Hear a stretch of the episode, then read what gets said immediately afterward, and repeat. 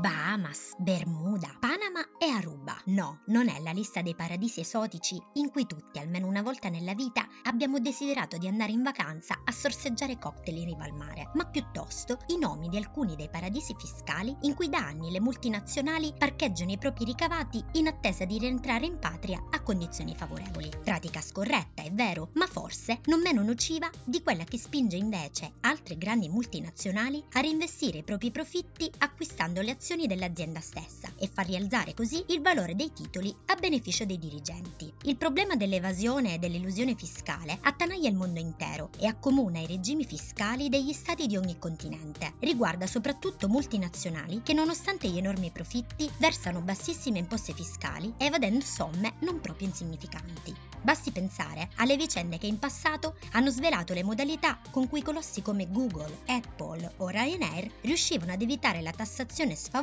in alcuni dei paesi in cui tutt'oggi operano. Proprio in Italia, nel 2017, per esempio, le indagini della Guardia di Finanza hanno costretto Google a versare più di 300 milioni di euro alle casse italiane, cifra stabilita come compromesso in realtà per il raggiungimento della pace fiscale tra l'Italia e il gigante digitale, che ha nel contempo stipulato accordi preventivi per la corretta tassazione in Italia delle attività dell'azienda riferibili al nostro paese. Se pensiamo poi a come la pandemia da coronavirus ha danneggiato l'intera economia globale, costringendola pericolosamente a contrarsi per lunghi mesi e offuscando qualsiasi speranza di ripresa immediata e omogenea, ci sembra quasi ovvio che mettere fine a queste emorragie di finanze può essere un modo per vedere la luce in fondo al tunnel della crisi economica. A proporre una soluzione alla questione ci ha pensato la segretaria al tesoro statunitense Janet Yellen intervenendo al Chicago Council on Global Affairs. Ex presidente della Federal Reserve Yellen ha lanciato infatti un appello per istituire una tassa minima globale sulle multinazionali, a prescindere dal luogo in cui si trovino. Ha invitato quindi i paesi di tutto il mondo ad unirsi agli Stati Uniti nella determinazione di un'aliquota minima da applicare ai profitti delle multinazionali realizzati all'estero. A dir la verità, però, già da anni l'Organizzazione per la cooperazione e lo sviluppo economico lavorava a un progetto di riforma della fiscalità internazionale, tentando di stabilire i nessi con cui identificare la presenza economica di una multinazionale fisicamente assente da un paese e il diritto di quel paese a tassarne i profitti, e quindi la conseguente introduzione di un livello minimo di imposte sugli utili che le multinazionali sono tenute a pagare progetto rallentato dagli stessi Stati Uniti negli anni della presidenza Trump, ma che si avverte adesso sempre più urgente a causa della situazione mondiale attuale. Le multinazionali sembrano infatti essere le aziende che hanno tratto il maggiore profitto nonostante le chiusure forzate e i ripetuti lockdown a cui siamo tuttora costretti. Chiusure che non hanno invece riguardato i tantissimi dipendenti di colossi come Amazon.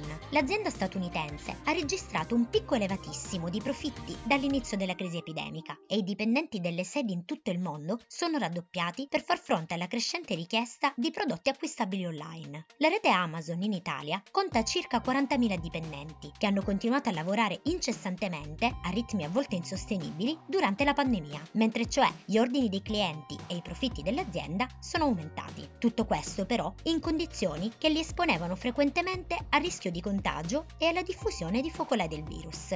Il 22 marzo del 2021 Filt CGL, Fit Cisl e Will Trasporti hanno proclamato uno sciopero nazionale dei lavoratori Amazon. Si è trattato della prima mobilitazione al mondo che ha coinvolto tutta la filiera dell'azienda. Le rivendicazioni degli operatori hanno riguardato non solo il miglioramento delle condizioni all'interno degli stabilimenti, ma anche la stabilizzazione dei contratti a tempo determinato e il blocco dei continui turnover, oltre che il diritto a quote di indennità per avere lavorato anche durante il primo duro lockdown all'inizio della crisi sanitaria nel 2020. Mettere d'accordo però i governi dei vari stati non è impresa facile. La tassazione è considerata infatti un punto chiave dei modelli economici di ogni singolo Stato e nonostante la Commissione europea si sia espressa in maniera favorevole a proposito di una riforma fiscale internazionale sotto la guida dell'Ocse, lo stallo, che vede la riforma bloccata dal 2011, non sembra essere causato solo dalle ingerenze d'oltreoceano, ma anche dalla difficoltà di trovare un compromesso persino tra i 27 sette stati dell'UE. Il ministro italiano dell'economia, Daniele Franco, al termine della riunione dei ministri delle finanze del G20 la scorsa settimana, ha dichiarato proprio che il G20 punta a raggiungere un accordo sulla tassazione internazionale entro il prossimo luglio, ma staremo a vedere.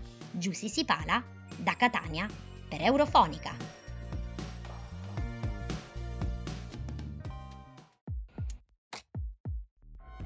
Eurofonica.